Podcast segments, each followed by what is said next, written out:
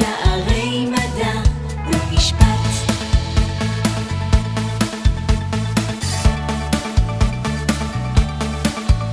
אתם מאזינים לפודקאסט האקדמי של שערי מדע ומשפט, והפעם פודקאסט בנושא היצרן והעצה, עם הדוקטור אורן בשן, מהקורס מבוא למיקרו-כלכלה. שערי מדע ומשפט. שלום לכולם, כאן דוקטור אורון בשן.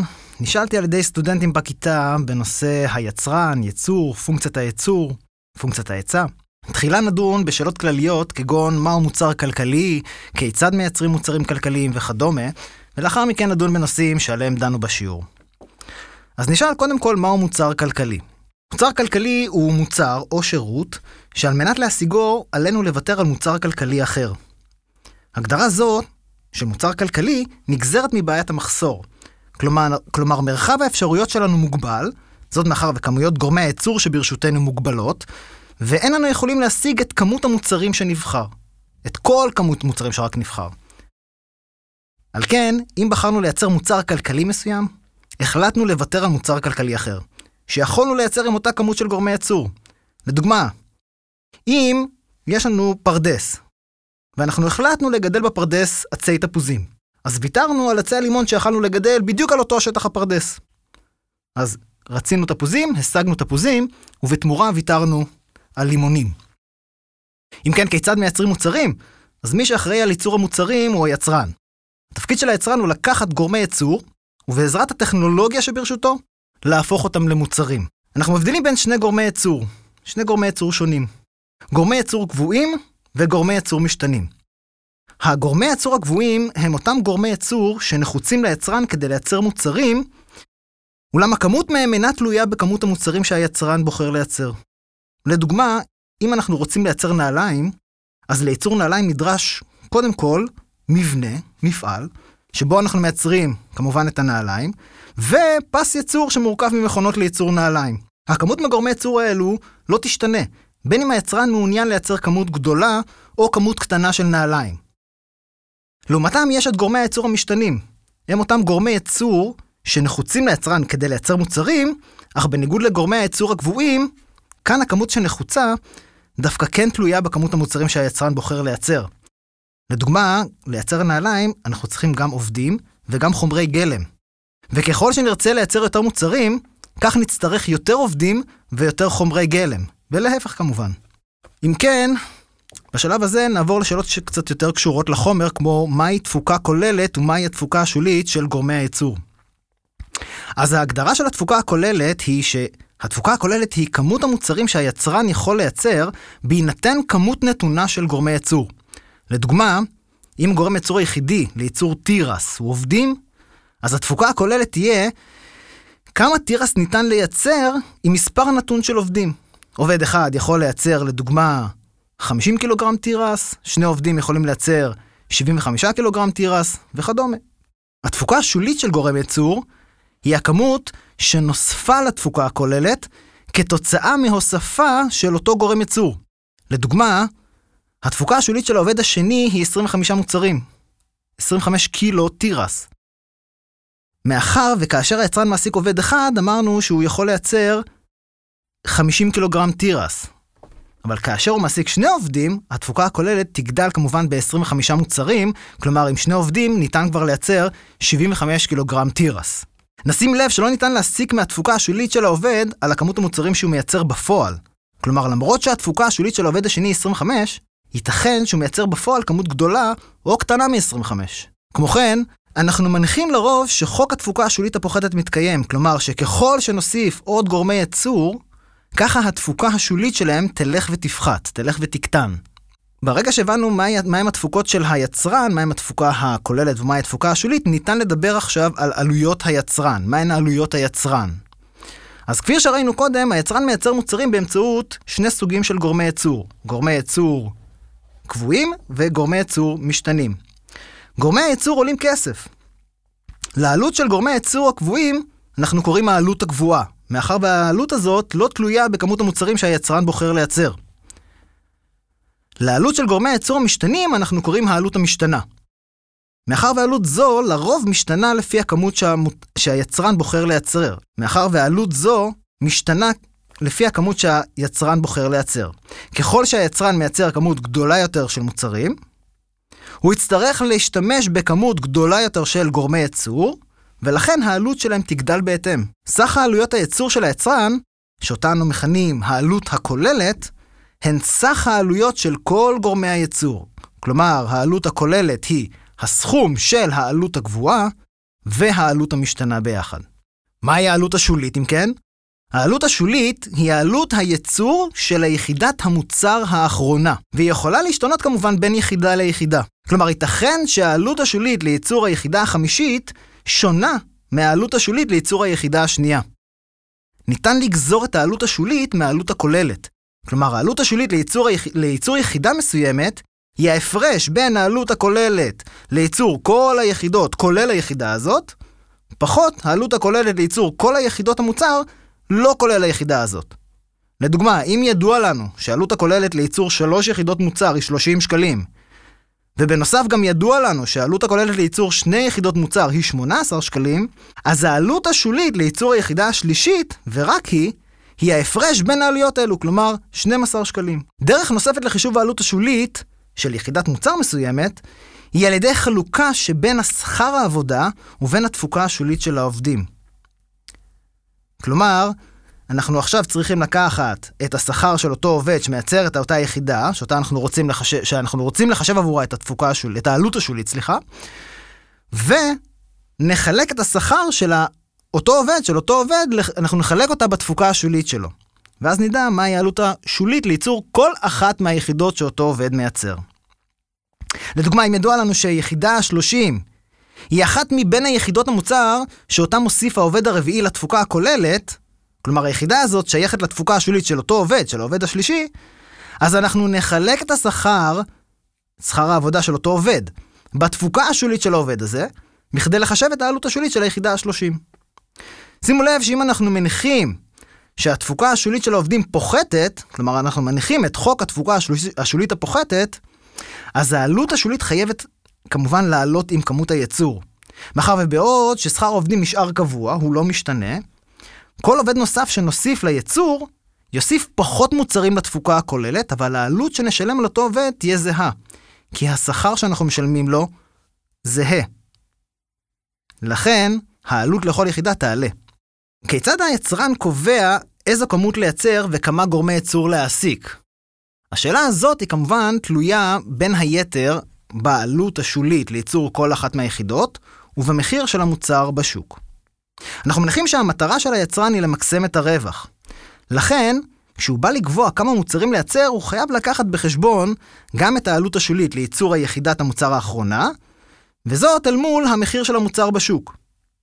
המחיר שהיצרן כמובן מקבל על כל יחידה שהוא מייצר ומוכר לצרכן. כל עוד העלות השולית לייצור היחידה האחרונה לא עולה על מחיר של המוצר בשוק, כדאי להמשיך לייצר. ואם העלות השולית לייצור של, לייצור של יחידה אחרונה, של היחידה האחרונה, גבוה ממחיר המוצר בשוק, בשלב הזה כבר לא משתלם ליצרן לייצר את אותה יחידה. אם הנחנו שהעלות השולית עולה בייצור, אז ישנה יחידת מוצר מסוימת שהעלות השולית שלה אומנם קטנה ממחיר המוצר בשוק, אך העלות השולית של היחידה הבאה שנרצה לייצר כבר תהיה גבוהה ממחיר המוצר. ולכן, היצרן יעצור בדיוק באותה יחידה, לפני שהעלות השולית עולה על מחיר המוצר בשוק. כמות הגורמי הייצור שהיצרן יעסיק כמובן נגזרת מהכמות שהוא יבחר לייצר. לכל כמות שהיצרן בוחר לייצר, כמובן, ישנה כמות אופטימלית של גורמי ייצור שבאמצעותה ניתן לייצר את הכמות הזאת, כמות מוצר הזאת. שאותה כמובן הוא אה, בחר לייצר.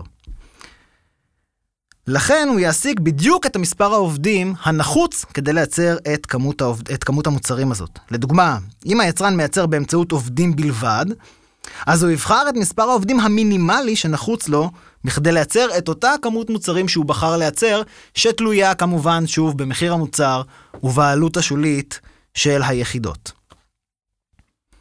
עכשיו, ברגע שאנחנו הבנו מהי העלות השולית, ואיך היצרן קובע את הכמות שאותה הוא רוצה לייצר בהינתן העלות השולית, ונזכור, היצרן קובע כמה לייצר לפי היחס שבין העלות השולית לייצור היחידה האחרונה ובין מחיר המוצר. כלומר, בסופו של דבר הוא ימשיך לייצר כל עוד העלות השולית לייצור היחידות, אותן יחידות שהוא מייצר, לא, העלות הזאת לא עולה על מחיר המוצר בשוק. ברגע שהבנו את זה, אנחנו יכולים כעת לדבר על עקומת ההיצע. אז מהי עקומת ההיצע? עקומת ההיצע היא אותה עקומה שמתארת לנו את כמות המוצרים שהיצרן יבחר לייצר ממוצר מסוים בהינתן מחיר המוצר בשוק. כלומר, לכל מחיר של מוצר, עקומת ההיצע תאמר לנו מהי הכמות המוצרים שהיצרן ייצר. כפי שראינו קודם לכן, ההחלטה על כמות המוצרים שהיצרן מייצר תלויה כמובן, כמו שאמרנו, בעלות השולית ובמחיר המוצר בשוק. ראינו שכל עוד העלות השולית לייצור היחידה האחרונה לא עולה על מחיר המוצר בשוק, היצרן ימשיך לייצר. והוא יעצור ביחידת המוצר שהעלות השולית שלה גדולה ממחיר המוצר בשוק. מכאן שהעלות השולית היא זו שקובעת איזה כמות היצרן מייצר. כמובן בהינתן מחיר המוצר בשוק. לכן ניתן להסיק שעקומת ההיצע היא בעצמה עקומת העלות השולית. על כל המשתמע בכך. כלומר, כל מה שישפיע בסופו של דבר על העלות השולית, ישפיע בין היתר גם על עקומת ההיצע, כי עקומת ההיצע היא עקומת העלות השולית. אז מהם הגורמים שמשפיעים על ההיצע במשק? על ההיצע, כלומר על הכמות מוצרים שהיצרנים ייצרו ויציעו לצרכנים, אז זה אותם גורמים שמשפיעים על העלות השולית. מלבד מחיר המוצר בשוק, אם תשימו לב, ישנם עוד שני גורמים נוספים שיכולים להשפיע על ההיצע בשוק. הם יביאו כמובן לתזוזה של עקומת ההיצע, או למעלה או למטה. כמובן, זה תלוי באיך העלות השולית השתנה. כשהעלות השולית עולה, כמובן שעקומת ההיצע תעלה, וכשהעלות השולית יורדת, כמובן שעקומת ההיצע תרד. לכן עקומת ההיצע תהיה מושפעת מכל מה שמשפיע בסופו של דבר על העלות השולית. עלייה בעלות השולית תוביל לתזוזה של עקומת ההיצע כלפי מעלה. ולהפך, ירידה בעלות השולית תוביל לירידה של עקומת ההיצע כלפי מטה. העלות השולית נקבעת, כמו שאמרנו, לפי שכר העובדים והתפוקה השולית של העובדים. העלות השולית היא המנה בין שכר העובדים לתפוקה השולית. קחו את שכר העובדים, תחלוק, תחלקו את שכר העובדים בתפוקה השולית של אותו עובד ותגלו את העלות השולית לייצור כל יחידה. כך שאם שכר העובדים במשק עולה, אז תשימו לב שהעלות השולית לייצור כל יחידה חייבת לעלות, כי עכשיו אנחנו משלמים לעובדים יותר כסף, לכל עובד אנחנו משלמים יותר שכר, הוא עדיין מייצר את אותה כמות מוצרים, כך שהעלות השולית לייצור כל אחת מהיחידות שהוא מייצר חייבת לעלות.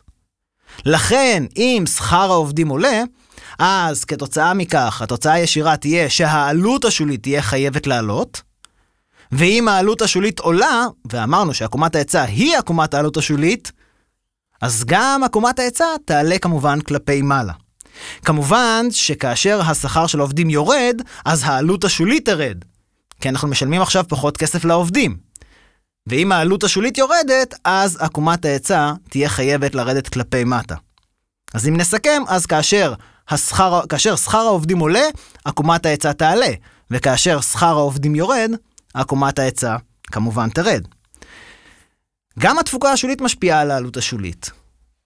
אנחנו יודעים שכאשר התפוקה השולית של העובדים עולה, אז אם אנחנו משלמים להם את אותו השכר והם מייצרים עכשיו יותר מוצרים, כל עובד מייצר עכשיו יותר מוצרים, אז העלות לייצור כל אחת מהיחידות חייבת לרדת, כי אנחנו מייצרים כמות גדולה יותר של מוצרים באותו סכום כסף, באותה עלות. אז העלות השולית של כל יחידה חייבת לרדת. אז אם התפוקה השולית של העובדים עולה, העלות השולית לייצור כל אחת מהיחידות חייבת לרדת, ואמרנו שאם עקומת ההיצע היא עקומת העלות השולית, אז כפועל יוצא, גם עקומת ההיצע תהיה חייבת לרדת, ולכן עקומת ההיצע תזוז כלפי מטה.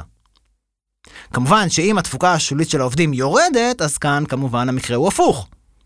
אנחנו מייצרים פחות מוצרים באותה עלות. אז העלות השולית לייצור כל יחידה חייבת להיות כמובן גבוהה יותר, ולכן העלות השולית תעלה, וכתוצאה מכך גם עקומת ההיצע תעלה. אז אם נסכם, ככל שהתפוקה השולית של העובדים עולה, עקומת ההיצע תנוע כלפי מטה. וככל שהתפוקה השולית של העובדים יורדת, העלות השולית תעלה ולכן עקומת ההיצע תזוז כלפי מעלה. עקומת ההיצע היא העקומה שבסופו של דבר תאמר לנו איזו כמות היצרנים ירצו לייצר, בהינתן מחיר המוצר בשוק. אמרנו שעקומת ההיצע היא בסופו של דבר עקומת העלות השולית.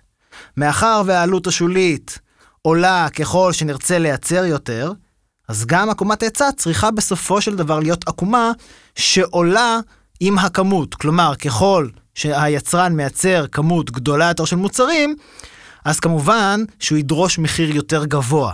או במילים אחרות, ככל שהמחיר יהיה יותר גבוה, כך היצרן בסופו של דבר ייצר כמות גדולה יותר של מוצרים.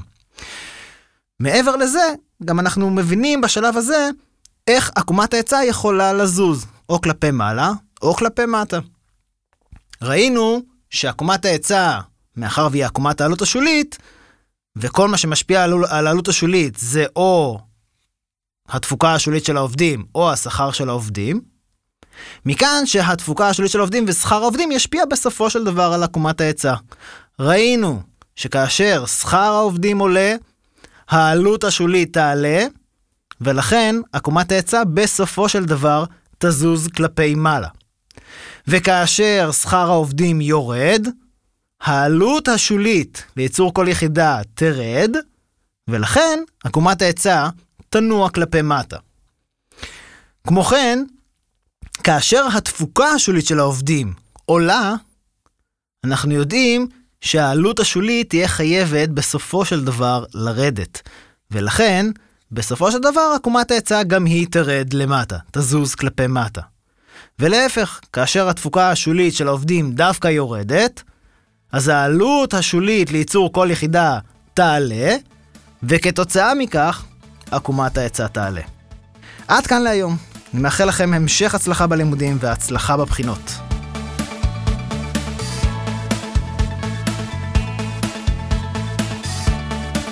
האזנתם לפודקאסט האקדמי של שערי מדע ומשפט. תודה ובהצלחה במבחנים. שערי